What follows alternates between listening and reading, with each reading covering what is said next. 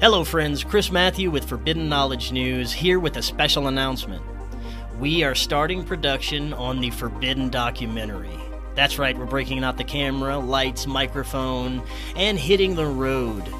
This is going to be much bigger than your average conspiracy doc. It's going to be a conspiracy docu-series and we're going to take all of you on the road with Forbidden Knowledge News, as well as all your favorite guests that have appeared over the years authors, researchers, scientists, whistleblowers, contactees, fellow broadcasters, and some of you listening as well. The topics will include paranormal, ufology, historical conspiracies, hidden ancient history, current conspiracies, spirituality, cryptids, and much, much more. We're going to visit sacred and spiritual sites and places of high, high strangeness, and hopefully visit with as many of you along the way as possible. This project is currently completely self funded, and we're asking for your help. We are going to jump into this head first, and hopefully, the universe and maybe some of our amazing audience will help a bit. If you'd like to get involved with the production, email me forbiddenknowledgenews at gmail.com. And if you would like to help by leaving a donation, we have a Buy Me a Coffee or PayPal option. You can go to supportfkn.com or click that PayPal link in the description. Any amount is greatly appreciated and will help tremendously. And if you make a donation through supportfkn.com, you're going to also get access to select chapters from Corey Hughes' upcoming book about the JFK assassination. Be a part of an epic journey of discovery and truth with the Forbidden documentary.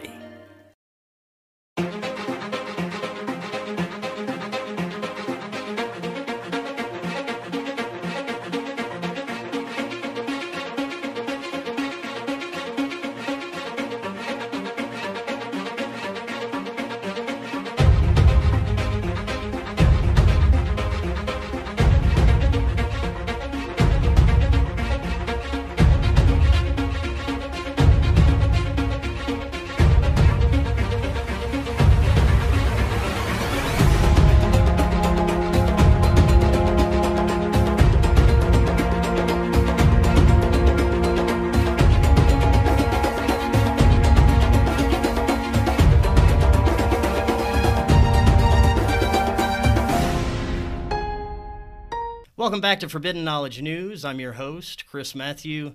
Today, my guest is Corey Hughes. Before we bring him on, just a couple of announcements. Forbidden Knowledge News is, of course, always available on Rokfin. We're available on Minds now, Odysee, Rumble, and all podcast platforms. We're limited on YouTube, but we have so many other options for you to get all of our content, like Rokfin, where you get all our premium content, but you also get all the premium and free content from every creator there on Rokfin. Just go to rokfin.com slash FKN plus or click the link in the description to sign up. Our website is forbiddenknowledge.news. It's the home of the Forbidden Knowledge Network. We feature some badass podcasts on there. All those links are in the description. And finally, check out our friends at Fake Mask. That's right, there are still, unfortunately, some that are being required to wear masks for work or even airlines. Check out Fake Mask. They have the most breathable and authentic looking masks on the market. You click the link in the description, you get 10% off your order. And today I want to welcome back to the show Corey Hughes. He is a historian, researcher, host of Understanding Propaganda, and co host of Day Zero. He is currently finishing up his book about the JFK assassination. Corey, welcome back. How you doing? Hello. Thanks for having me once again. yes, sir. It's going to be a good episode. We're going to go we're going to get more updates from the research you're doing on for your book. You actually have some profound revelations about Oswald, which I can't wait to get into, as well as some other juicy nuggets we'll talk about. Uh, so, where do you want to start with this one?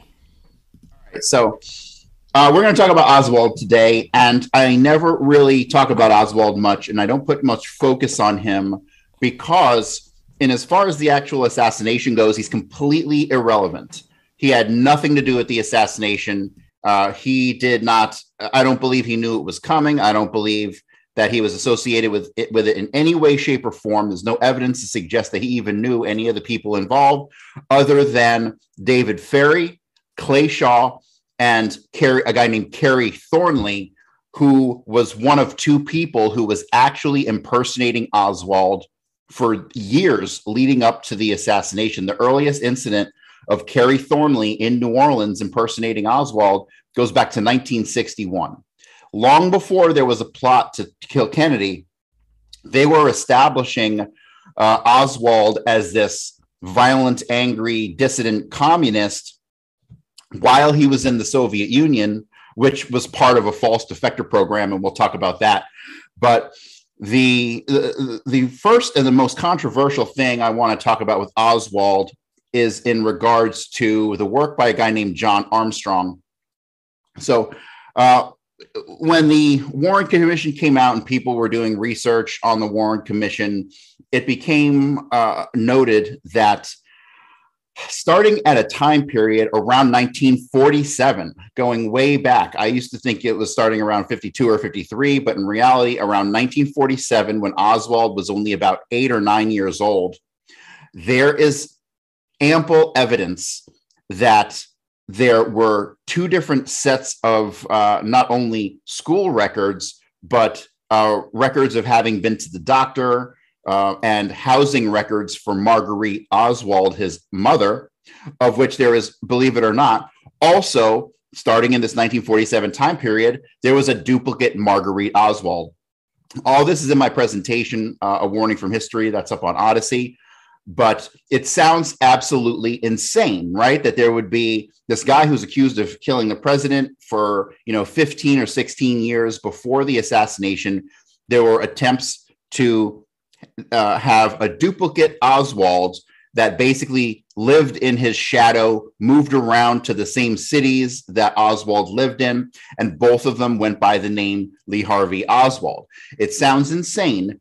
However, when you think of the era post World War II, we're now no longer at war with Germany. The Cold War is uh, in its earliest stages and we needed a new enemy right? And the we knew this the americans knew this and the oss knew this before the war was even over. Um, because if you go back before the end of world war ii you go back to like 19 early 1944 mid 1944 we had already started to smuggle nazis out of europe and into south america. And that continued on till the basically uh, 1946 or so. So, uh, and the reason for that, the, reason they give for having done that uh, was that they, uh, the Nazis were enemies of the Soviets, and they thought that they, the Nazis who were remaining, particularly Reinhard Gehlen and his vast spy network that he had already established in the Soviet Union, he thought that, uh, or Dulles, Allen Dulles, believed that recruiting these Nazis and bringing them over to America would be necessary for the fight against the Soviets, even though at the time the Soviets were our allies in helping defeating the Nazis, right? So this is like some double backstabbing going on here. And so uh, they basically created this immense spy network with the recruitment of Reinhard Gehlen and Otto Skorzeny. Reinhard Gehlen was Adolf Hitler's uh, uh, spy master and the top general in the German army and Otto Skorzeny uh, was uh, a, a diehard soldier, and he was like the elite of the elite, and he ended up being Hitler's bodyguard. So these two men had each established their own spy networks during World War II. Uh, and when those networks combined, it was somewhere around 700,000 active operatives throughout Europe, North Africa, and the Soviet Union. They had Soviet dissidents who had aligned with the Nazis uh, that were part of this network. So to Allen Dulles and the and the OSS, who would go on to become the CIA in '47, it was like a no brainer. Hey, we know you're our enemy and we're blowing up your country, but hey, come over to America and work with us against the Soviets. That's kind of how it went. And so when you think about the fervor to how uh, to, against uh, the Soviet Union and what they what would they be willing to do to get a spy into the Soviet Union, they were willing to do anything, right? So um, the idea is that they took a kid, probably six, seven years old, who spoke fluent Russian from some Eastern Bloc country, brought him back to the United States, where then they would raise him under a, a, duplicate name of someone who they were already working with, right? So Robert Lee Oswald is allegedly Oswald's father, but he supposedly died a couple months before Oswald was born. There's virtually no information on this guy. I wouldn't even be surprised if he wasn't Oswald's father, right? So there's no nothing. We don't know anything about Oswald's dad other than the guy was most certainly working for intelligence, most certainly CIA. And so you bring a child back from the from wherever who speaks fluent Russian, you raise him in America with English as a second language with the same name as somebody else, and you keep them in there in, in the other child's shadow, right? So uh, we first found evidence of this up in New York, and then later in Dallas, Fort Worth, and then in New Orleans, uh, particularly with uh, conflicting school records. So around 1950 to 53 Oswald is well documented to have gone to uh, PS 44 in the Bronx, in, up in New York. However, um, duplicate records have appeared showing that Oswald actually went to PS 177 at the exact same time that he was at PS 44. Uh, now, when Oswald was in school, we are taught we are told that when he was in school he was a truant and that he never made it to class and that he ended up uh, going to court a bunch of times and then the court ended up putting him in a boy in a youth home uh, in a boys house called youth home is what it was called and but uh, over the years the records have surfaced from ps 44 showing that oswald had a nearly perfect attendance record all throughout the same year so the official story says that he was a truant, was not a loner, and didn't do well in school. But John Armstrong found the records uh, from PS 44 showing that he was a near perfect student. He also uncovered Oswald's health records that showed that year Oswald at PS 44 was um, he, his height was five foot four inches tall and he weighed 115 pounds. Well, uh, one of the psychiatrists who had met with Oswald at the youth home described Oswald as around between four foot six and four foot eight, and that he was a gaunt and malnourished, reminiscent of children that he had seen in the concentration camps of Europe. So at the exact same time, uh, 1953 school year, you've got two sets of school records. You've got two sets of health records indicating completely different descriptions of these guys as far as the height goes. And so most Kennedy researchers just ignore this as mistakes, but it's not mistakes. Uh, after that happens, when Oswald moves back to New Orleans in the 1950 in the 1954 school year, um, he is going to Beauregard, where we have complete records, and we actually have photographs of him at Beauregard, and we have interviews with people who knew him at Beauregard. However, at the exact same time, uh, the first six weeks of that school year, we have another set of duplicate records of Oswald from Stripling Junior High School in Fort Worth. Um, not only did Robert Oswald, who was Oswald's brother, uh, testify that uh, Lee definitely went to Stripling, at least for that first semester, um, but we have interviews with students who knew him at Stripling. But the records that we, the other records we have, and the, and the official story says that he went to Beauregard. So there were many, many problems with this like duplicate Oswald that has arisen over the years that John Armstrong found. I find his work to be his conclusions that he drew. He attributed all the actions that happened in Dallas and the setup and the lead up towards the assassination to this duplicate Oswald, and he was completely wrong about that. Um, there were two men in particular who were posing as Lee Harvey Oswald post 1961, and that's Kerry Thornley and a guy named William Seymour. So um, Armstrong loses me once um, Lee goes off to the Soviet Union. Uh, when Lee goes off to the Soviet Union, he's there for about three years. Um, the interesting thing about him uh, in, in, the Soviet Union is he ends up getting assigned because the government was communist, you know, so they told you where you live, they gave you an apartment. That's just how communism worked. He ended up going to Minsk, where he worked in a, a factory assembling radios. Oswald's salary as an entry level radio guy building radios was higher than the manager of the plant. He made more money than anybody in that facility. It makes no sense whatsoever. But um, after Oswald returns from the Soviet Union, let me see. I'm going to skim through my notes and see where I want to pick up here. I want to uh, remind everybody in the audience if you have questions as we go along, leave those in the chat, and we'll get to those as soon as we can.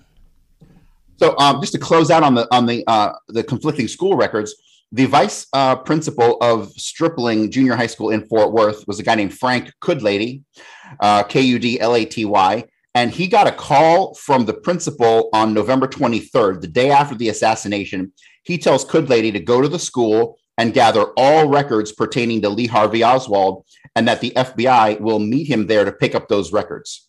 So Kudlaty goes to the school, gathers all of Lee Harvey Oswald's stuff, he looks at it to verify that it's Oswald. And in the interviews he gave to Armstrong, it absolutely was. And then the FBI took those records and they just disappeared off the face of the earth. So, yes, there was absolutely some sort of uh, something going on with two people using the name of Lee Harvey Oswald from going all the way back to 1947 at the earliest.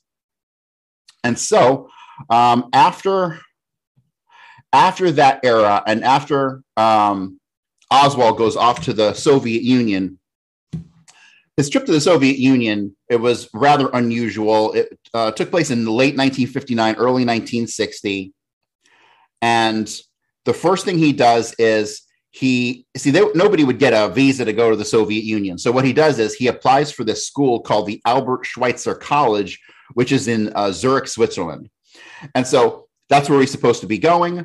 And so he goes there, and uh, basically, he never arrives. He once he gets uh, into France, he changes his travel plans, and he ends up going to Helsinki, where in Helsinki he is given a visa to get into the Soviet Union in one day. Normally, a visa takes a week, two weeks, however long it takes to do a background check on you. But he was able to obtain a visa within 24 hours.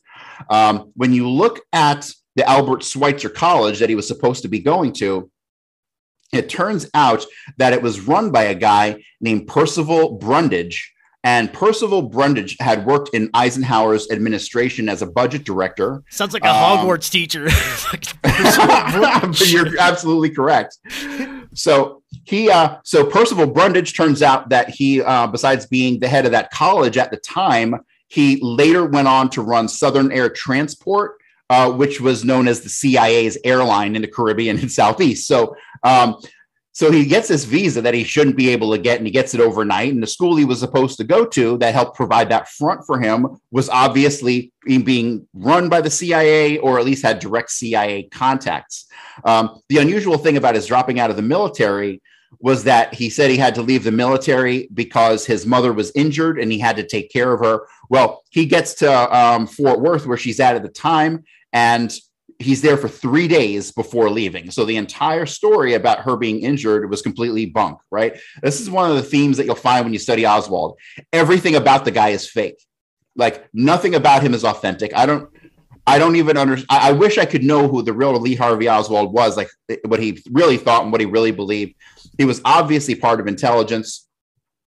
And uh, the pro- there was a program going on at the exact same time um, that the CIA was operating called AE Balcony. And AE Balcony, what that was, it was put in place in 1959 and it was actually executed between 1960 and 1962. And what that did was it used um, naturalized American citizens who spoke um, what they call Baltic languages, who were fluent in Baltic languages, and that, that would include Russian.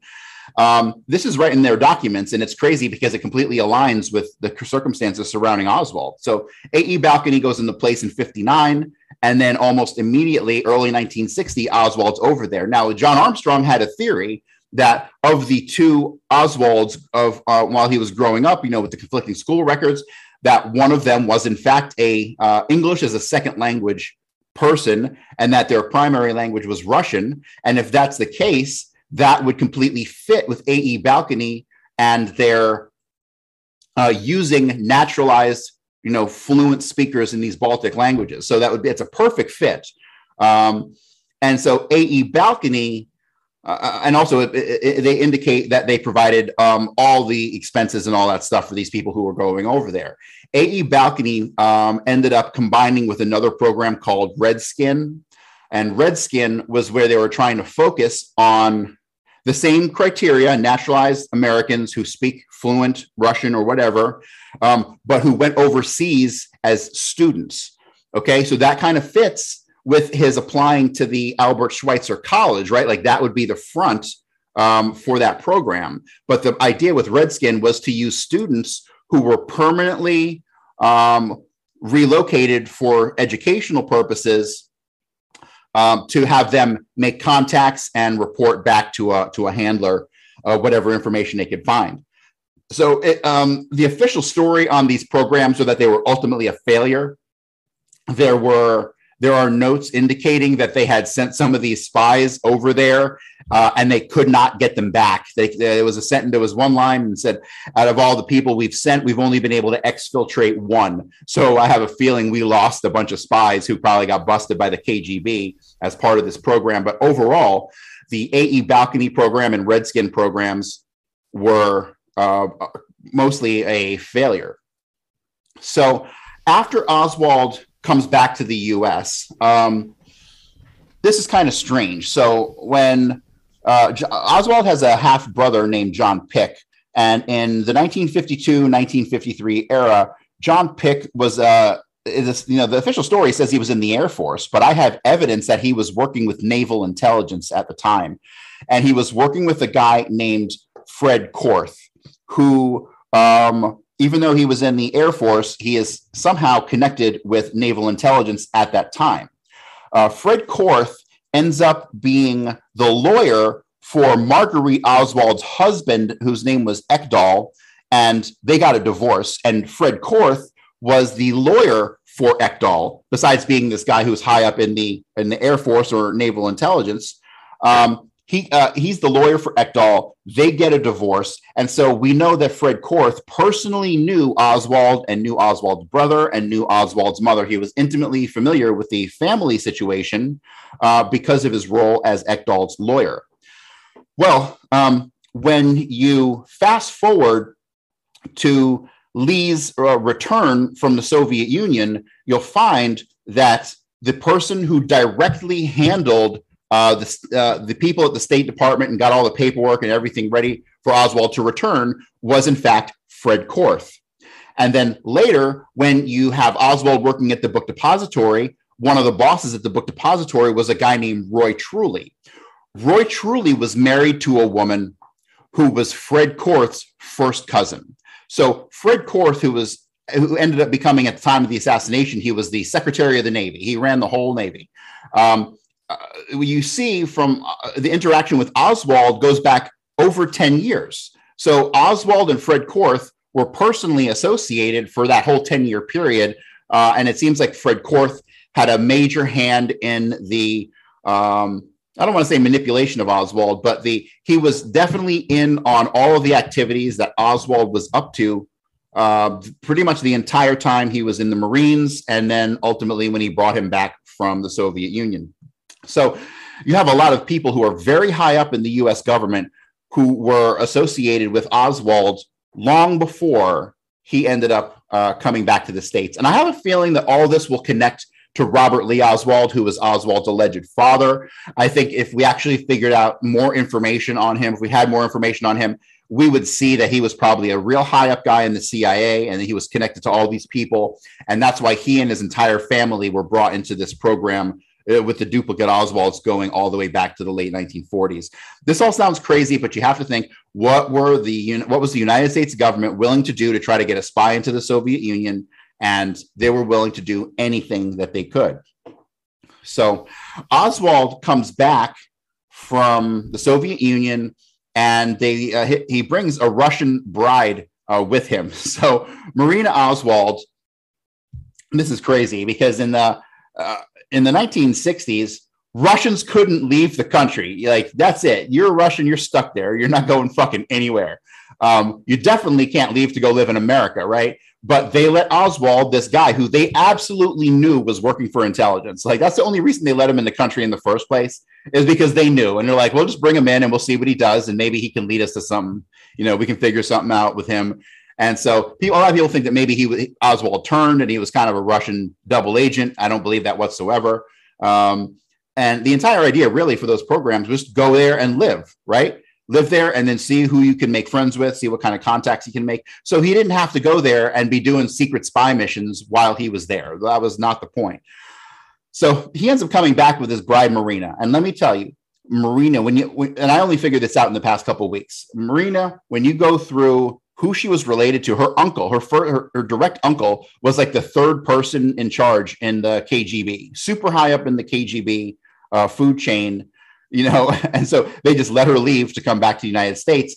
And then uh, you will find that Marina played a major, major role in the setup of Oswald. She was not, she was his wife, but probably not by choice.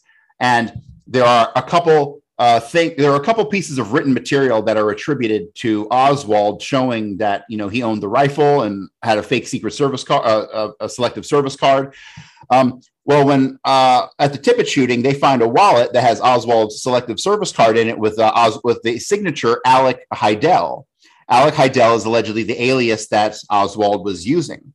Well, when the FBI uh, did a handwriting analysis on all of the documents alleged to be Oswald's, they found that the signature on the selective service card was done by Marina.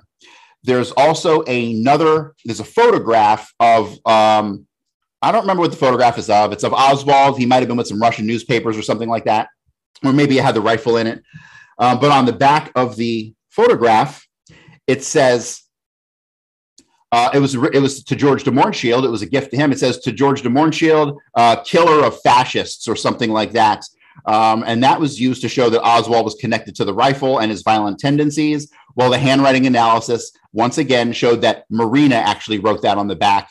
There are two or three other documents that are alleged to have been written by Oswald that were actually written by Marina. So Marina was most certainly involved in the setup. Uh, when he gets to, to Dallas Fort Worth, they befriend George de Mohrenschildt, who, when you study George de Mohrenschildt, he's a fascinating guy. He um, is of like he's descendant of like these uh, uh, of, of nobility in like uh, Norway or one or, or not Sweden, but or maybe Finland, one of these weird countries. And his the original family name was De Mohrenschildt, uh, not De Shield It was kind of uh, changed when they came to America, but they were real high up and they were uh, uh in their uh, in their caste, so to speak. And uh, George de Mohrenschildt was most certainly a Nazi spy in the 1930s. Unquestionably, he was a, a, covert agent for the Nazis, which is probably where he met his contacts in American intelligence, to be honest.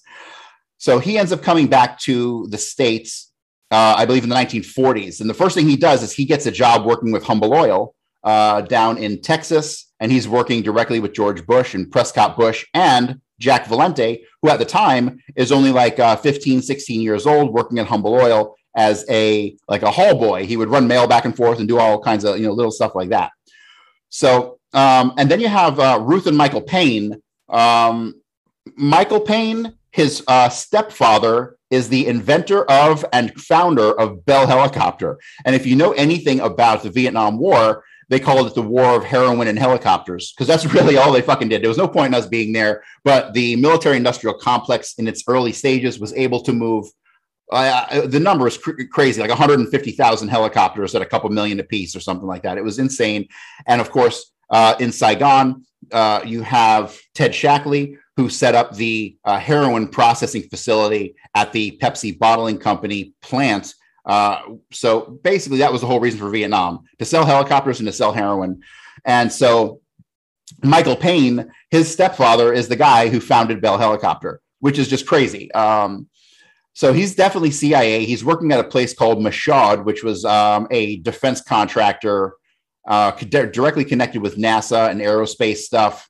And Ruth uh, Ruth Paine, her maiden name was Ruth Hyde, and so her father was a guy named I believe it was George Hyde, who was uh, a member of the CIA and like best friends with Allen Dulles. Like so, this whole family is connected to CIA. George de Mohrenschildt's connected to CIA. So every person that you'll find Oswald talks to, deals with, has any interaction with throughout the entire uh, his, his entire life that we know of, 100% of them were directly connected to the Central Intelligence Agency. So um, I don't believe for a split second that Oswald was a communist. Um, he was most certainly an undercover agent at this point in 1962. The, uh, the plans for the assassination have not come into play yet. I believe that happens in early 1963, probably February or March. Um, so, uh, for some reason, the program with Oswald is is still they're setting him up, right? He's being set up as uh, as a communist for what? Who knows? Maybe they want to get him into Cuba, right? Maybe they want him to get into Cuba as a communist, and then he can be a spy down in Cuba. That's kind of what I'm leaning towards because there was no plan for the assassination as of yet. Um, I believe possibly when that seemed kind of unlikely and they knew they had to take out Kennedy, they already had this operative, Lee Oswald, who was being making uh, impressions everywhere as being a communist, right? So a big part of the uh, Oswald was a communist myth was his connection to the Fair Play for Cuba committee, right? So he's. I would like to play a video real quick. Yeah, you're good. All right. Um,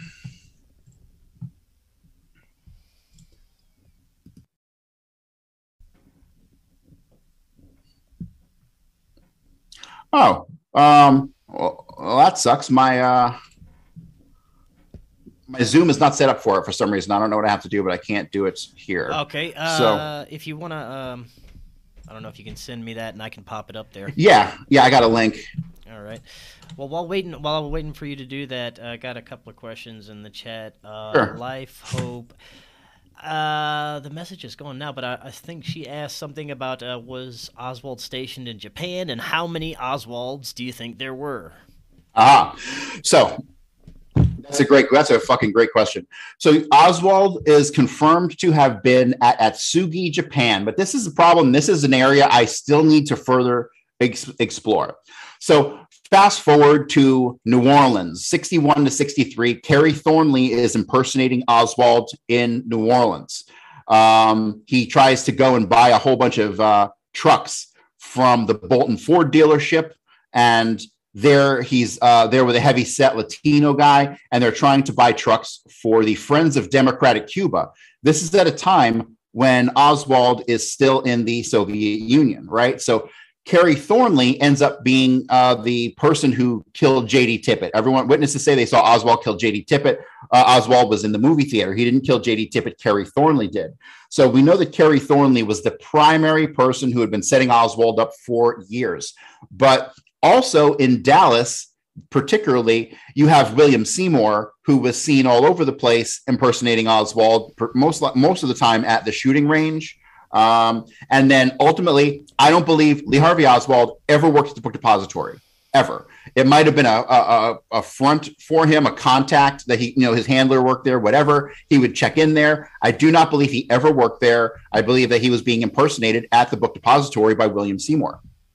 So um, when it comes to Atsugi, you have some really interesting conflicting information.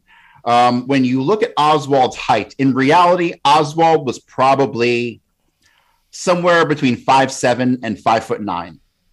But when you look at all the different uh, pieces of documentation that indicate Oswald's height while he was in the military, you've got everything from five foot five to five foot eleven. A lot of the documents from Atsugi, because I mean they did regular health checkups on these guys and whatnot.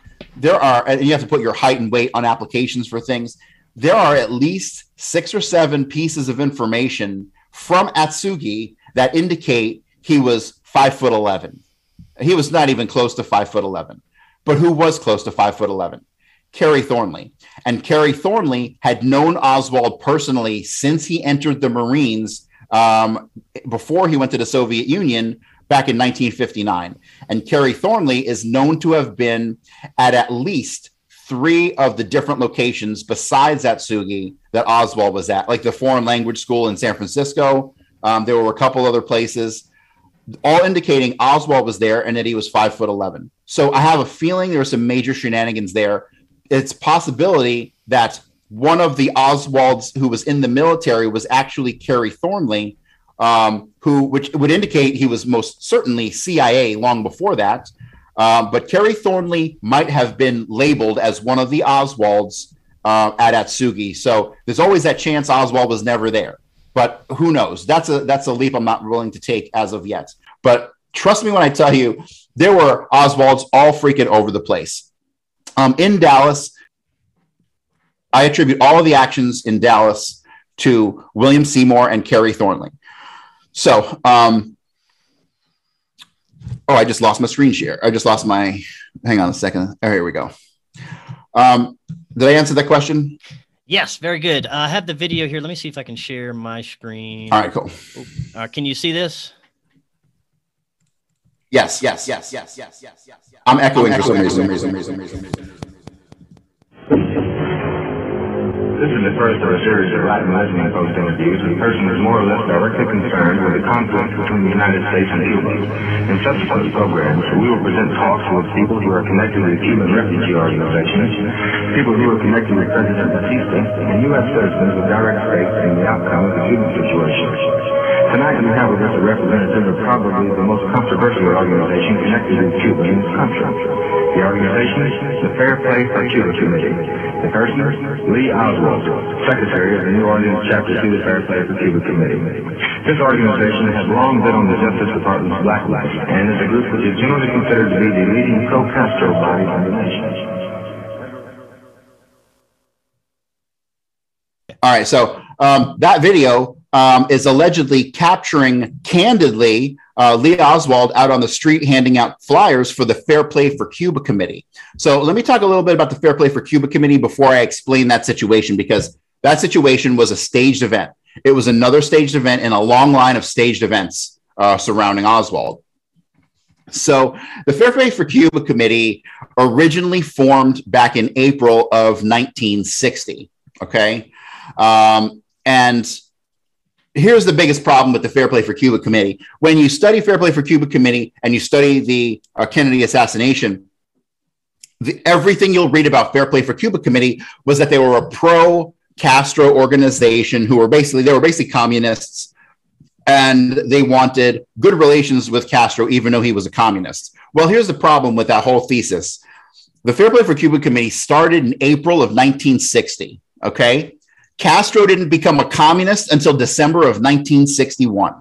So you've got like at least a year and a half that the Fair Play for Cuba Committee is in existence that Castro is on our side. He is not a communist at this point. The CIA was working very hard for years with him to overthrow Batista because they saw Castro as the lesser of two evils. So during the time, the one thing that the CIA did not have um, was the support of the American people, right? The American people in general didn't want us being interventionists anywhere. Um, you know, they still hadn't recovered from the uh, emotional scars of World War II. They did not want us getting involved in anything else. And so um, the Fair Play for Cuba Committee, for at least a year and a half, is a pro Castro organization because he's on our side. But then when Castro becomes a communist in, in December of 61, what does the Fair Play for Cuba Committee do? They switch to communism and they start supporting Castro as a communist. When in reality, if they were a real organization that really was uh, pro freedom, they would have denounced Castro immediately and probably, you know, dissolved the organization. But that's not what happened. What happened is they continued to support Castro as a communist. Doesn't make any sense, right? Well, when you Look back at the history. The man who was credited with forming the Fair Play for Cuba Committee all throughout, like up until like post 2000, was a guy named uh, Vincent T. Lee. Uh, VT Lee is what they called him. And he, all through the history books, is credited with being the founder of the Fair Play for Cuba Committee. However, um, that changed in uh, around 2005. In 2005, it was uh, the information was quietly released that the Fair Play for Cuba committee was actually started by two guys named uh, Robert Taber and Richard Gibson, both of which were uh, reporters for CBS News. And then later, it is determined uh, they must have outed him on purpose. Richard Gibson was outed in 2005 as having been a prolific spy for the CIA. All right. So the information that linked uh, Vincent Lee to the founding of the Fair Play for Cuba Committee suddenly changed around 2005. And then they started to credit Robert Taber uh, with having been the founder of the organization. Um, both of these guys were CIA. They were most certainly picked up uh, by Operation Mockingbird in the 1950s, and the Fair Play for Cuba Committee was a CIA front the entire time. So once uh, the initial reasons for the Fair Play for Cuba Committee, and this is the re- this is reality. The reality is that they, they were a, a public lobbying organization that came about to get the support of the American people behind us getting behind Castro. Okay, but once uh, Castro switched to communism, he fucked us big time, right? So they're kind of left like in the wind with this Fair Play for Cuba committee. So what did they decide to do? They decide to keep it in place and they decide to start promoting communism because then they, I believe that they could then keep chabs on anybody who got involved, right? If anybody signed up for Fair Play for Cuba committee, they knew that you were a communist, right? And so I believe it ended up turning into some sort of sort of COINTELPRO uh, operation in order to determine who the communists in the United States actually were. So a perfect front for uh, someone like Oswald, who they're trying to show as a communist, but he was a fake communist because he was an agent working with this fake communist organization. It's crazy, right? Um, so, some interesting things happen with the Fair Play for Cuba Committee uh, and his associations. Allegedly, Oswald was seen down in Tampa and other cities attending certain meetings and uh, meeting with Vincent Lee, who had Vincent Lee legitimately did take over the organization once Castro came out as communist. But obviously, Vincent Lee was uh, working with the Central Intelligence Agency. Um, but yeah, this is a this is a pretty fascinating uh, quote uh, from a Newsweek article by Jefferson Morley on, on Richard Gibson. It says, in a strange twist, on April 26, when the National Archives released thousands of documents pertaining to the assassination of President John Kennedy, they included three fat CIA files on Gibson. According to these documents, he had served U.S. intelligence from 1965 until 70, 77. However, come on, the 65 bullshit. He formed Fair Play for Cuba Committee in 60, April 1960. So he was CIA for long before the official story says he's CIA. And it says uh, this was well after Wright wrote his book, and it's not clear if Gibson had engaged in espionage before that period, but his files reveal his CIA code name was QR Phone One, and his salary was as much as $900 a month. And that his uh, he was on various missions, and they say his attitude was that he was an energetic self starter. So yeah, he was a gung ho CIA agent for fucking years. Um, so the whole story of Fair Play for Cuba Committee is completely a front. Um, and the uh, the video that you all just saw of Oswald handing out flyers for the Fair Play for Cuba Committee on the street are it was completely set up. So um, let me talk about those flyers for just a moment. Um, everyone assumed that Oswald had those printed, and so um, no one ever really did much looking into it until a guy named Harold Weisberg, who was like, uh, I consider Jim Garrison's investigation like the best into um, Kennedy. And then after that, uh, independently, a guy named Harold Weisberg, who was former OSS in World War II, he ended up uh, really turning his life into nothing but Kennedy research. And he's uh, he filled in a lot of gaps that uh, Garrison couldn't. So when Weisberg um, researches the flyers that Oswald was handing out on the street corner. He goes to the guy who uh, runs, it was called Jones Printing. He goes and meets with the guy Jones and he talks to him and he shows him a bunch of pictures and he asks him to pick out the person who had had the print the flyers printed and in the stack of pictures were pictures of oswald and a bunch of other people and the guy picks out four photographs all four photographs were of Kerry Thornley because Kerry Thornley looked, if you saw a picture of him back at the same time period, uh, you know, if you saw him from a distance, like 10 foot away, you would think it was Oswald. It's only when you get up close that you can tell it was a different person. That's how similar these guys look to each other. So Oswald worked for the Fair Play for Cuba, uh, Cuba Committee, which was a CIA front. He himself was not a communist. He was a CIA agent. And then the flyers he was handing out, he did not even have printed. Kerry Thornley had printed. So obviously it was an assignment. He was the flyers were printed and then handed him here, go hand these out. That is how that went down. And then there are allegedly a bunch of letters between Oswald and Vincent Lee, the, the person who is now running the Fair Play for Cuba Committee. And the first of these letters is on August 1st of 1963. In that letter to Vincent Lee, he tells him, Hey, I got the P.O. box. I got flyers printed. He says in that letter on August 1st, I was handing out these flyers when I was confronted by a bunch of Cubans and we had a problem, and the police were involved. Uh, and so I believe I've lost all my support here.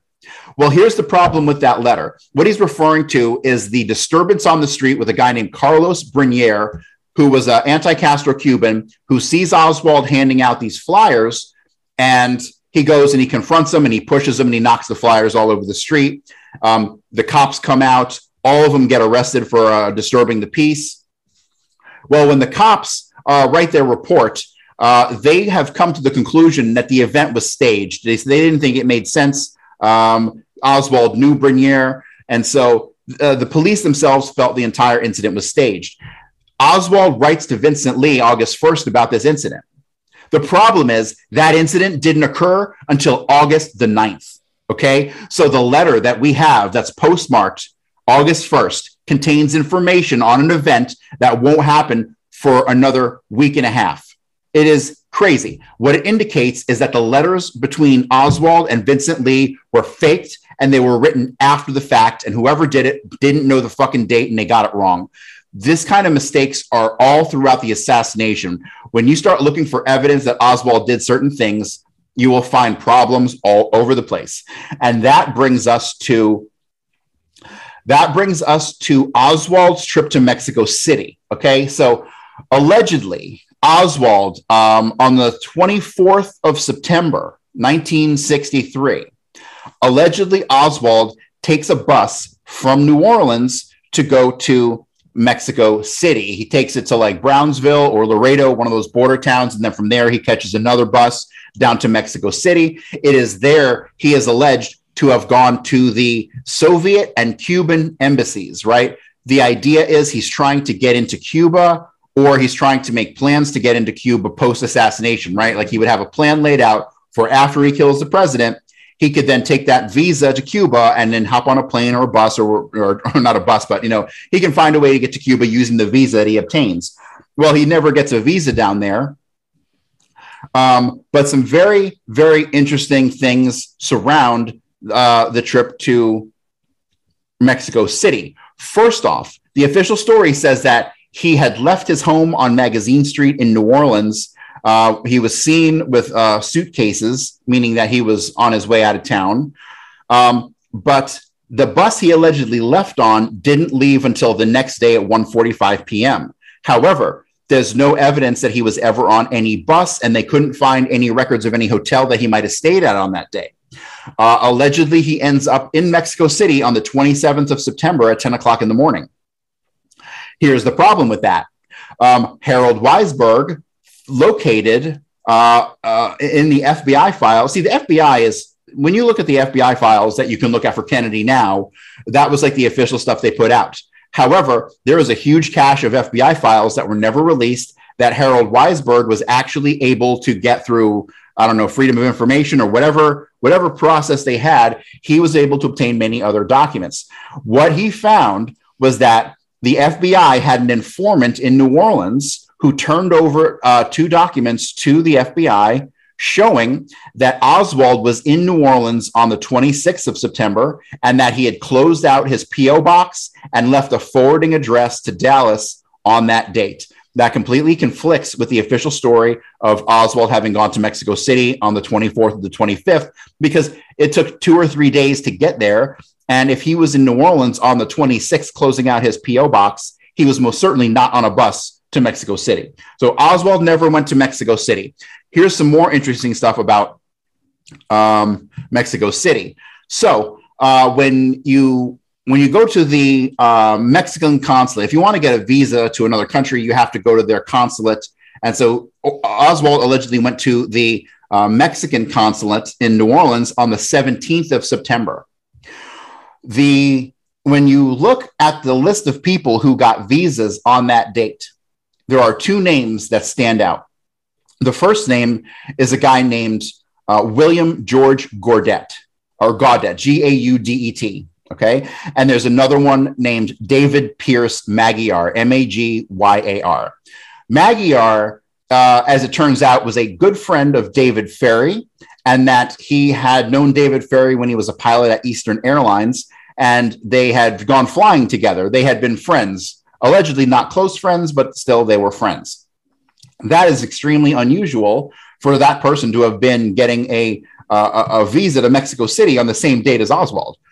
Now, William George uh, Gaudet, he is an even more fascinating character, and this opened up a whole new set of investigations for me because Gaudet was a fully fledged license license carrying CIA employee. He was not an agent. Like the uh, there's different levels of CIA, right? You've got your officers, and the officers they manage like um, managers, and then the managers they uh, recruit um, high level um, independent contract agents, and then the independent contract agents they recruit their own people that they work with, right? So Gaudet was extremely high up the high up the chain in New Orleans in the CIA. He was an actual employee that's way above uh, the the contract agents that we all talk about, like Thornley and Shaw and David Ferrie, who were contract agents.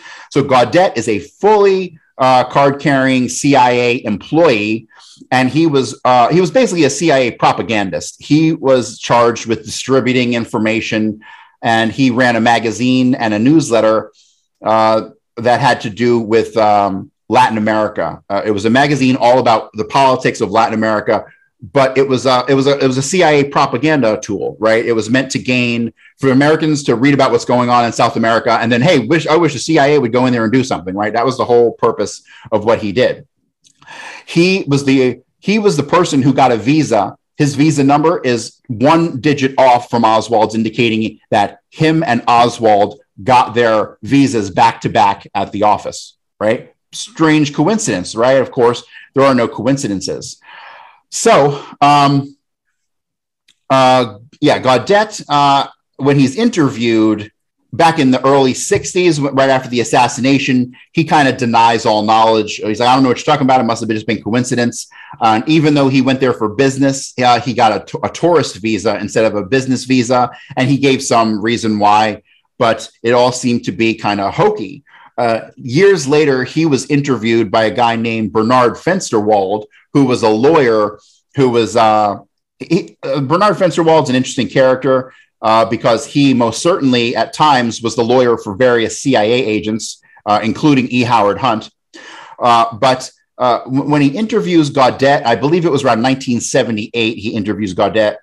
And Gaudet, at this point, he's just he's talking. He's not. He doesn't really care anymore. He's not with CIA anymore, and he basically admits that it was his job to keep an eye on Oswald. He talks about how he knew who Oswald was he doesn't admit that he ever had any personal contact with him, but his office was at the Trade Mart, right? This the CIA run Trade Mart in New Orleans.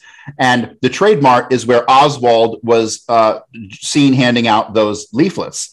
And so Gaudet uh, was most certainly um, the CIA officer who was tasked with keeping an eye on Oswald. Um, the day that those flyers were being handed out, this is the chain of events that happens. So Gaudet sees Oswald out there handing out the flyers. He ends up calling a guy named Jesse Core, C O R E. Jesse Core is the head of public relations for the Trade Mart in New Orleans. And the Trade Mart was run by Clay Shaw, right? It was Clay Shaw's organization that he ran for the CIA. Everybody who worked for the Trade Mart directly was CIA or connected with Permindex or the Israeli Mossad. So Clay Shaw is running uh, the Trade Mart. Jesse Core is the top PR guy for it. So you have Gaudet, whose um, visa number is one off from Oswald's, picked up on the 17th of September. You know, not a coincidence. Um, on the day that the flyers were being handed out, he calls Jesse Core on the phone and says, Hey, there's this guy out here um, handing out these uh, communist propaganda. So Jesse Core then calls a guy named John Corporon, who was working at WDSU television, right? And so then WDSU television New Orleans sends out a camera crew, and then they have that staged, fully staged event with Oswald handing out flyers on the street.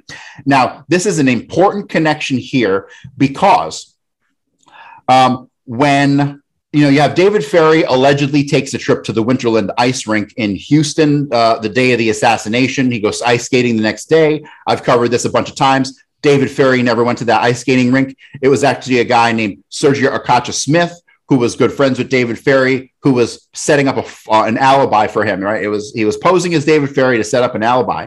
Well, they end up staying in a hotel called the Alamo. Uh, it was the motel called the Alamo Motel.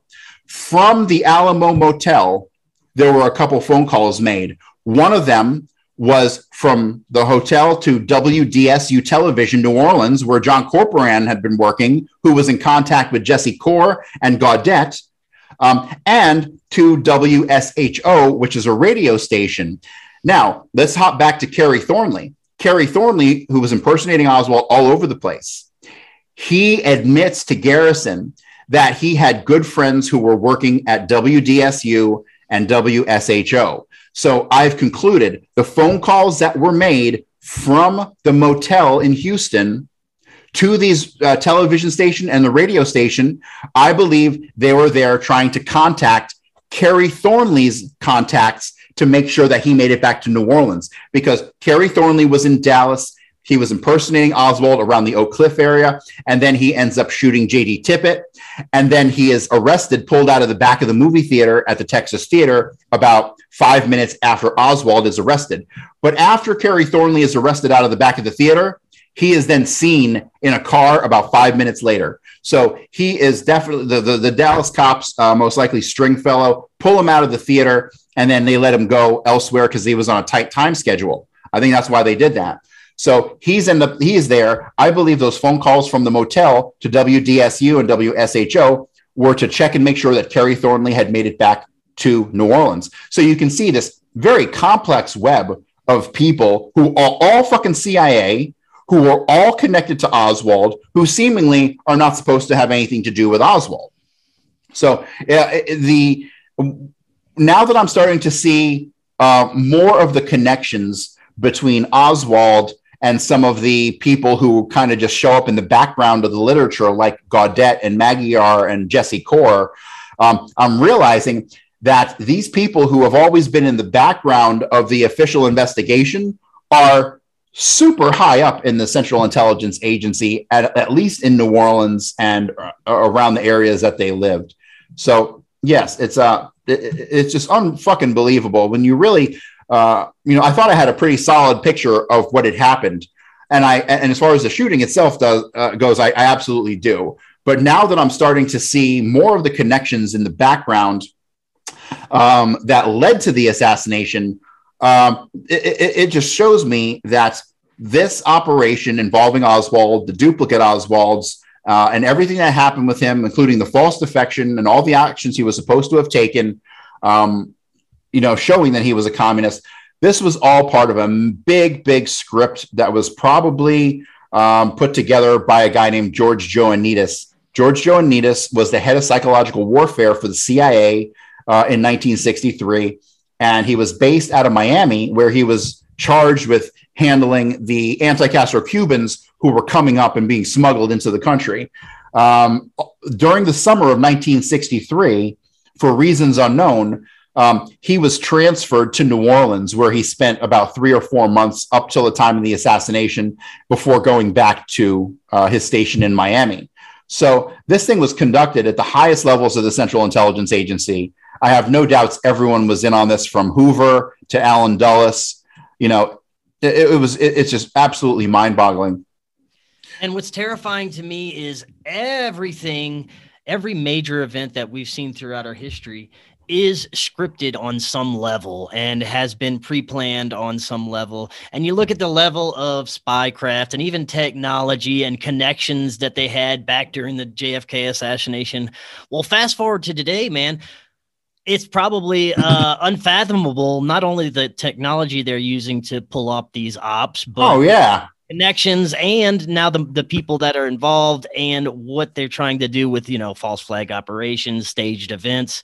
Uh, for the modern age it's terrifying to know uh, to think about what they could be doing now.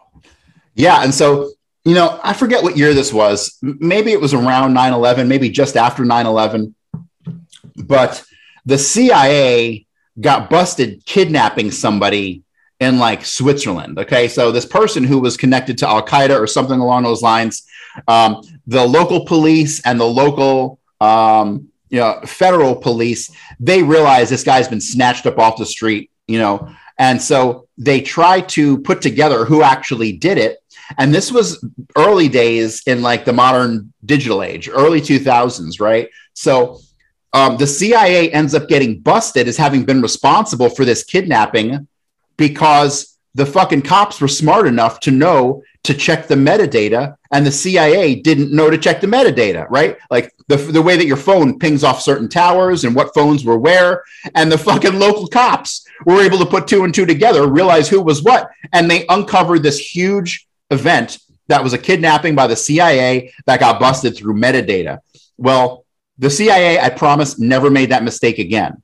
So they had to have come up with new ways to overcome things as stupid as that, right? Like, like I don't like, I, like the metadata on my phone scares the living hell out of me because they can tell you can just walk past somebody on the street with a phone in your pocket and they got a phone in their pocket and the CIA can tell that you walked past them on the street, right? So, yeah, the, the digital age, um, it's much harder for us to get away with things, and I have a feeling it's much easier for them to get away with things because they found uh, they have found um, ways to get around this stuff. Um, I want to back doors into everything, every fucking thing, everything. That's why open source technologies are so important. You know, um, having the code be able to be seen by all, and this is what um, uh, Elon Musk is wanting to do with Twitter. He's wanting to make the code open source so you can see exactly what's going on and see how their how the algorithm works and everything. And right now, maybe you he's not the Antichrist. I don't know. Still undecided. I don't know. It's still yeah. The jury's out on him. I think that's how everyone feels because in one hand he wants to put chips in your fucking brain,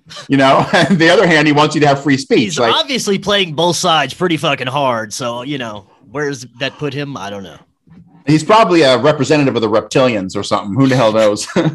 um, one thing that's kind of I found fascinating uh, about Oswald's trip to Mexico City is that he goes to the so he goes to the Soviet embassy and he goes to the, the Cuban embassy. He's trying to get visas to get into Cuba. I want to read a conversation. So he goes to the Russian embassy and they deny him a visa. So he goes to the Cuban embassy and they deny him a visa. So while he is at the Cuban embassy, he calls the Russian embassy. And I want to read this excerpt of the phone call. This is actually the majority of the call. And the when people analyze the recordings, there were actually recordings of this stuff. Um, people analyzed the recordings. They said that Oswald's Russian was bad. It was not. It was not fluent. It was broken Russian, um, barely just enough to get the conversation done, which is crazy because Oswald speaks fluent Russian. So it's definitely not Oswald. But this conversation, Oswald, I was in your embassy and spoke to your consul. Just a minute, and then the phone is taken by someone on the Soviet side who continues the conversation. And then the, the Soviet uh, embassy says, What do you want? Oswald says, Please speak in Russian. And so the rest of the conversation is in Russian. The Soviet embassy says, What else do you want? Oswald says, I was just now at your embassy and they took my address. Soviet embassy says, I know that. Oswald then says, I did not know it then. I went to the Cuban embassy and asked them for my address because they have it. And then the Soviet embassy replies, Why don't you come again and leave your address with us? It's not far from the Cuban embassy. And then Oswald says, Well, I'll be there right away.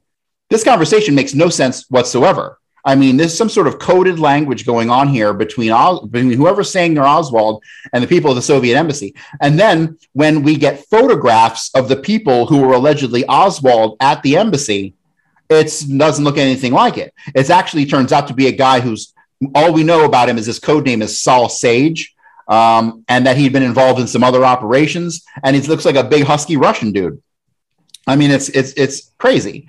Uh, but it was most certainly not Oswald who went to Mexico City. And so the thesis of my book as a whole is that Oswald did not do anything that Oswald is alleged to, to have done. Uh, we know that he was a Marine. We know he went to the Soviet Union. That's about it. Every single job that Oswald allegedly had we can't prove that he ever actually worked there.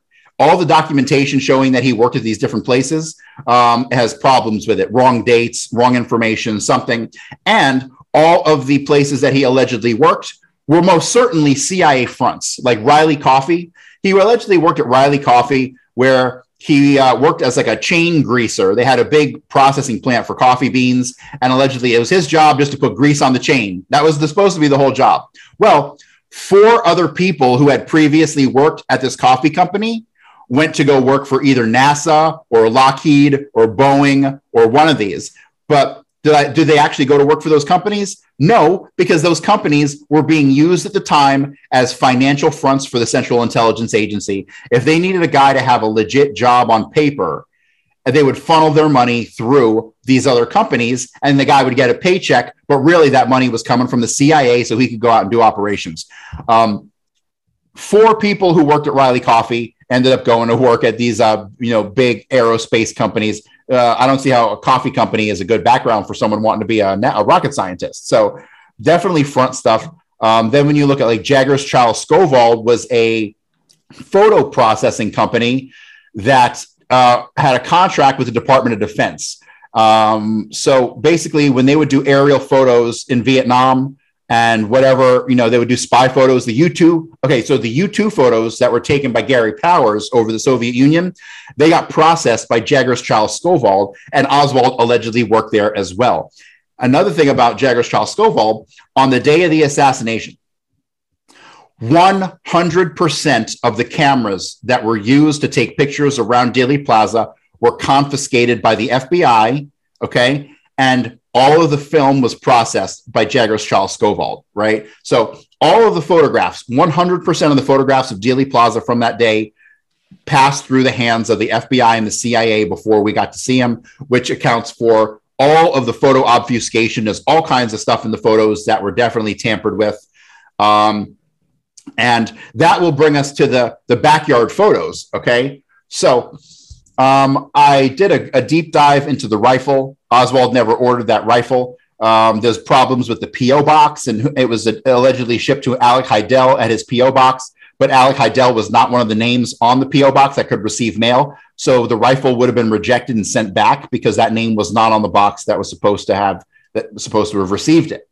On top of that, the money order that was used for the ordering of the rifle, um, well, number one, it no longer exists. It disappeared. All we have is a photostatic copy of it. A lot of the evidence that we got from the FBI, they say, oh, we don't have the original. We just have the photocopy of it. Okay. So the originals were all fakes. The money order allegedly used to um, purchase the rifle was a complete fake. And we know that because it has an ink stamp on the front that bled through all the way to the back. And the money orders that were actually used in 1963 were printed on cardstock. So there wouldn't have been any bleed through because cardstock is thick and that's the whole purpose of it. You're going to have stamps all over it. You can't have it bleed through. Yet on Oswald's money order, it did indicating it was fake. So um, now we have the backyard photographs. Everyone has seen the backyard photographs of Lee Harvey Oswald holding a rifle and his, and his revolver and communist newspapers. Okay. And it's Oswald said, he's like, that's not me. It looks like someone took my head and pasted on someone else's body. Well, Absolutely, that was what happened because Marina Oswald swears she took the picture. She never wavered in her stories about taking that picture. And who was impersonating Oswald down in New Orleans in 1962? Well, that was Kerry Thornley. Kerry Thornley undoubtedly is the person who was posing for the backyard photographs um, with him holding the rifle. So, yes, um, that means that uh, besides having forged Oswald's handwriting on the back of the photograph to George de shield and on a couple other documents that the FBI said was clearly her handwriting. She was setting up Oswald with Kerry Thornley, taking pictures of him in the backyard with the rifle, which were then probably altered at Jaggars-Chiles-Stovall. That's probably who did the photo alteration on that. And then um, what else is there? Oh, yes. Then, so I have William Seymour impersonating Oswald at the shooting range in Dallas. Um, he didn't do it once or twice. He was there at least five times. And I have the statements from everybody who interacted with this person. And it was most certainly William Seymour because he was seen there on at least one occasion with a husky Latino who had a pockmarked face. That's Lawrence Howard. And that, that they were seen getting into Lawrence Howard's, it was, it was described as a jalopy. Uh, but it wasn't a jalopy. It was actually a it was a green Rambler station wagon. So I definitely have shown that uh, William Seymour was impersonating Oswald at the rifle ranges. Uh, but there is another place up in Oak Cliff uh, that was a it was a big open field, and people would often go there and shoot rifles, even though it wasn't really a rifle range. Well, uh, since Oswald never had that rifle, he never went to the rifle range. But I have multiple witnesses who saw Oswald uh, firing the rifle in this like grassy area that he was shooting at like big bundles of hay Um, and he was seen there with a pregnant woman. Now, how many pregnant women are in the story so far? Well, there's actually two, but the important one is Marina. When at the time uh, that Oswald was seen shooting the rifles at these bales of hay, he was seen there with a pregnant woman. And I know it's not Oswald because they said that Oswald left driving in a car, a two toned blue and white Chevy, which matches the description of Ruth Paine's car. Okay. So Kerry Thornley was in Dallas, Fort Worth area. He was firing at these uh, test firing the rifle at these bales of hay, and he was seen there with a pregnant woman. That pregnant woman is no other person it could have been except for Marina. And if Marina was the one taking the pictures of the backyard photographs of Kerry Thornley in New Orleans, it was most certainly her with Kerry Thornley firing the rifle in Dallas. Uh, so, yes, um, Marina was so deep in this thing. She was there. So, what I think will happen with Marina is the, the Soviets knew that she that he was a spy, and so they let him take her back to the U.S. because she was a Russian agent. Okay, her uncle having been the third person in line in the KGB, she was most certainly at least supposed to bring, you know report information back to them. I have no doubts that's what happened. And then once they got back into the U.S. Um, the CIA isn't fucking stupid. They knew what the Russians were up to. So they probably went to her and they made her a double agent. That's what happened. And then they had her participate in all the setup and all that stuff. And uh, that is where I'm at with my Oswald stuff.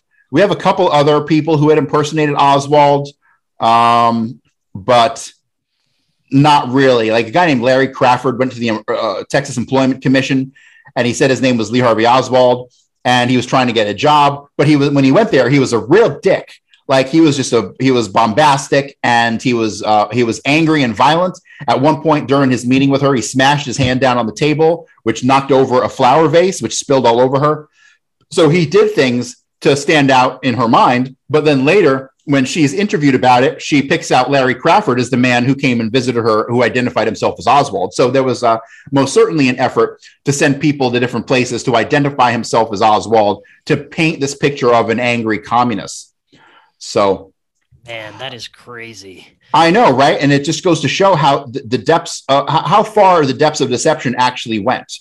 You know, because this is how I see it.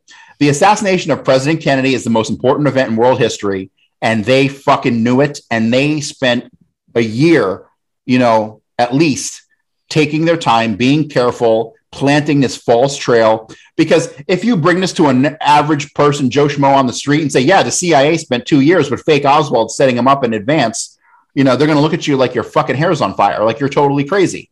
But this is what spies do. It's called tradecraft. Uh, you know, it involves the use of dead drops and body doubles and all kinds of uh, methods of obfuscation and misdirection. Misdirection is the big thing. Hey, look to the right while we do this to the left. And that's exactly what they did with Oswald. Oh, and here's another thing I want to comment. I forgot to comment on Oswald in Mexico City. The visa that he applied for, okay, uh, there are two types of visas a P5 and a P8. Um, the difference is one is a visa that's good for 15 days, and another one is a visa that's good for six months. The application that Oswald allegedly put in was for a visa that would last six months. But when he received his visa, he got one for 15 days. And that's not how the system worked. If you applied and were rejected, you got rejected. You had to reapply for the correct visa using the correct paperwork. But that's not what happened with Oswald. Oswald applied for a six month visa and he got a 15 day visa. So, yeah, everything about the Mexico City trip was completely staged. Um, it was most likely all set up by uh, George Gaudet, who then set up Oswald again with Jesse Core on the day that he was handing out the flyers, who called his contact John Corporon at WDSU television. So, yeah, everything about Oswald that we know has been nothing more than a series of staged events meant to make him look like he was an angry communist. And some of the staged events were meant to make him look like he was in certain places at certain times. Um, so, then you have, uh, let me talk about uh, Oswald's boarding houses, where Oswald allegedly lived in the two months leading up to the assassination. So he first, um, he first is supposed to have lived at a uh, 621 North Marsalis, which is in northern Oak Cliff, and there he um, rented a room from a woman named Mary Bledsoe. Well, it turns out um, Mary Bledsoe uh, had a first cousin whose name was R.D. Matthews. R.D. Matthews was a big shot mobster in Las Vegas. He's almost exclusively credited with the construction and design of, um, oh, I, what's the hell's that name of that hotel? There's a famous hotel. Um, oh, the Strat. Uh, this, yeah, it was called the Strat in uh, in Las Vegas. He is credited with basically designing that building and having it built. And uh, the uh, Mary Bledsoe uh, was his first cousin, and so there's a connection to Jack Ruby right through Mary Bledsoe at that boarding house. Mary Bledsoe then allegedly witnesses Oswald on the bus as he's fleeing Dealey Plaza on the uh, on the Dallas Transit Company bus. So, but then she was determined by FBI to never have been on that bus because everything that she said was wrong. So obviously, Mary Bledsoe and the boarding house at 621 Marsalis, which is connected to Jack Ruby, was most certainly part of the setup. Odds are Oswald never fucking lived there.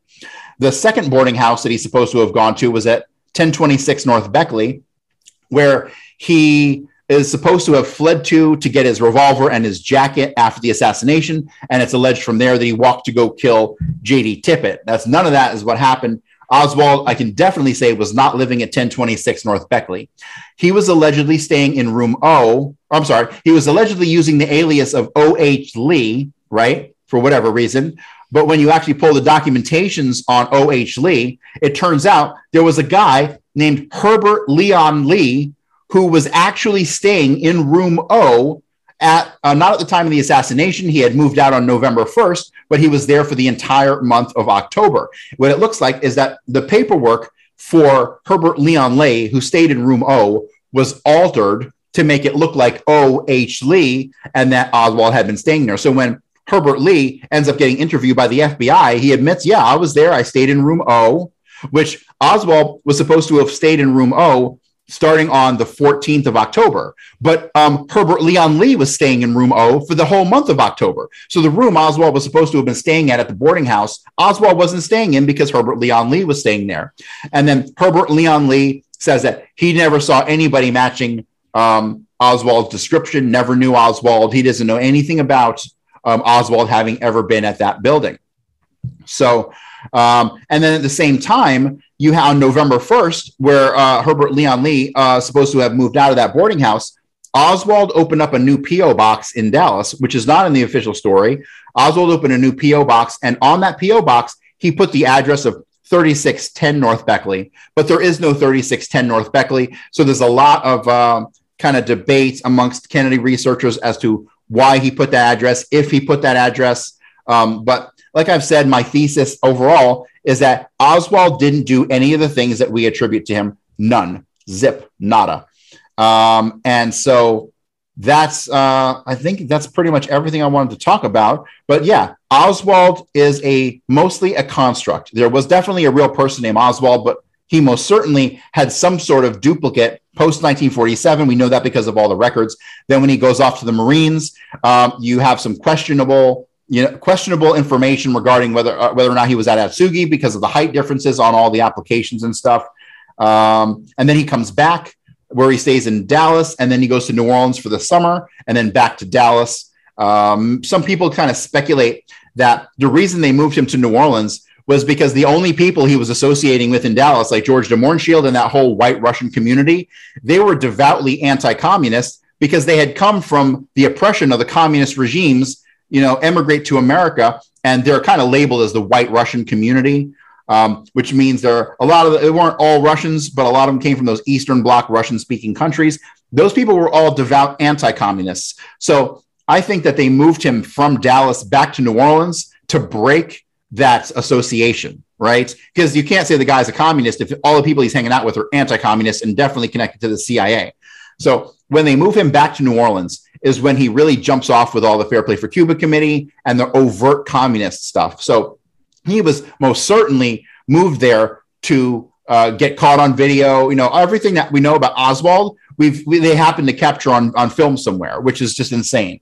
So all the things they want us to know uh, about him uh, being a communist, there's just too much evidence, too much information pointing to the fact that he's a communist. But then when you dig into that communist stuff, it all falls apart and it, it uncovers the techniques of the CIA, who are most certainly engaged in this absolutely massive, elaborate setup. And the thing is, just because you, you literally, there's probably 500 people involved in this setup of Oswald all over the place in multiple countries, but were all of them in on the assassination? I would absolutely say no.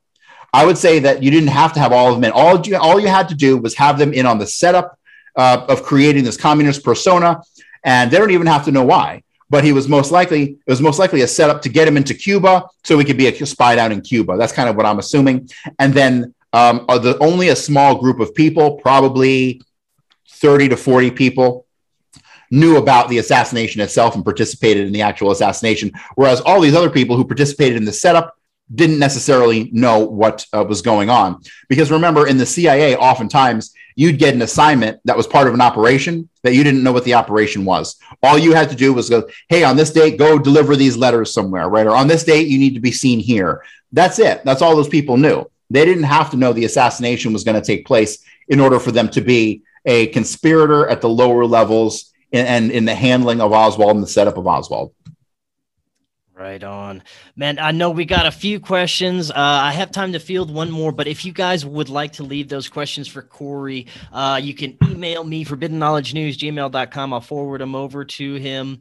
Uh, and his website is coreyhughes.org. That contains all the work that he's been doing. But if you go to um, supportfkn.com or if you go to uh, buymeacoffee.com slash forbidden, um, I have set up a JFK chat uh, for supporters only. You can get access to it for as little as five bucks. So uh, I highly suggest you go uh, to buymeacoffee.com slash forbidden. Um, you know, become a supporter, kick over five bucks. You'll get access to all my research and, and uh, you'll be able to chat with me as I continue writing this book. Perfect. Yes. Uh, I'm glad you said that. I want to mention that at the end. And that, again, the quick way to do that, support supportfkn.com. I also have the links right there in description. Just click it and you'll have access. Uh, all right. The final question I want to end on today is Snake Jones. I know you've probably answered this many times before throughout our discussions, but I like to hear if your answers evolved any or changed. Snake Jones asks, What's the motive? What's the motive on the entire operation? And I know that what we're seeing today probably couldn't have been possible without this particular event, right? Um, you mean the big picture of the assassination, like why the assassination occur?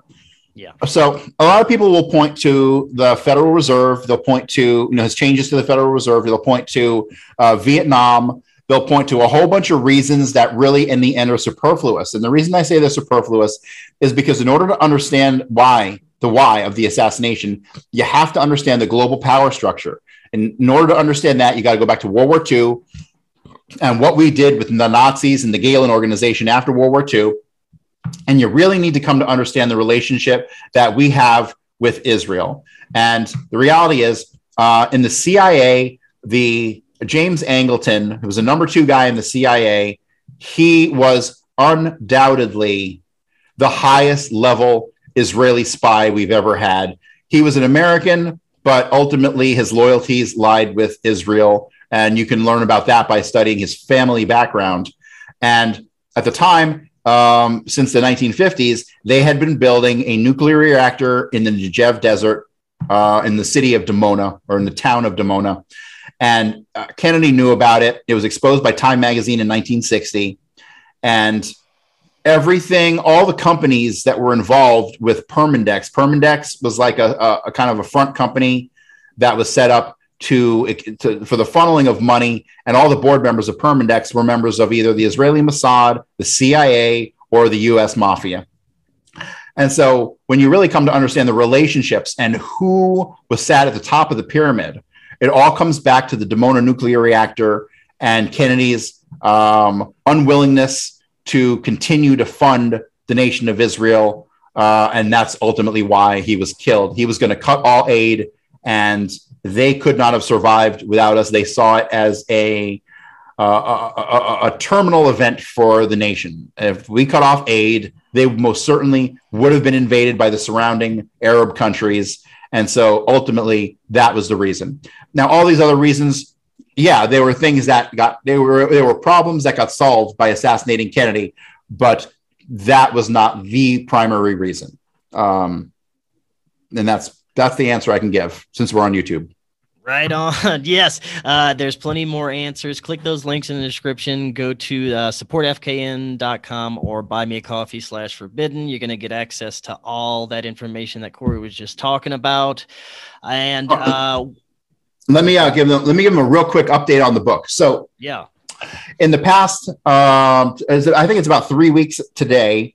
I have cranked out somewhere in the neighborhood of 45 pages um, on you know in a typical word processor once that actually gets formatted uh, into into the book format that's probably somewhere in the neighborhood of 60 to 65 pages that i've written just in the last three weeks so um, it's it's it was really great because when i was die hard into my research it was obsession it was i wake up in the morning i would hit the documents and i would fucking read until i was blue in the face and uh, I spent about three years in that mode where most of my energies were going into just the research. I kind of, you know, because of other responsibilities and working with the, with the Forbidden Knowledge Network, I have other things to do. I kind of put the research on the back burner, but I have been back in that mode, fully engrossed, a morning till night. I'm reading, and this time I'm writing up what I'm reading. And so, yeah, I'm back in that mode. It's really been awesome, and I'm hoping to have the book completely done probably midsummer. I'm thinking like early July.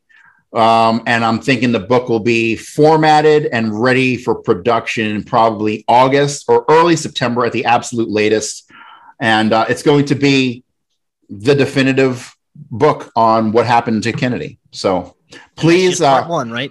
that, yeah, because like uh, a lot of stuff that I'm coming across, I can't put in the book because that's even though it's important, like if I were to spend, if I could write a book just on the Mexico City trip, I mean, there's 200 pages worth of information that I could write just on Mexico City trip. But instead, I'm condensing that to a handful of paragraphs. You know, I don't have much of a choice because if I want to get past Oswald and get to the nuts and bolts of the assassination, and uh, I'm really focusing on the shooters because that's what everyone wants to know: who pulled the triggers. And so the focus of the book is to give a little bit of backstory and just enough supporting information to prove the relationships between all the people involved, which I can then connect directly to the actions that happened on November 22nd in Dealey Plaza. So, yeah, there's definitely going to be other books um, I'm going to come out with afterwards. Well, I can say for sure that you 100% have put probably more time and effort than any other JFK researcher that I've heard about. And uh, the book is going to be amazing.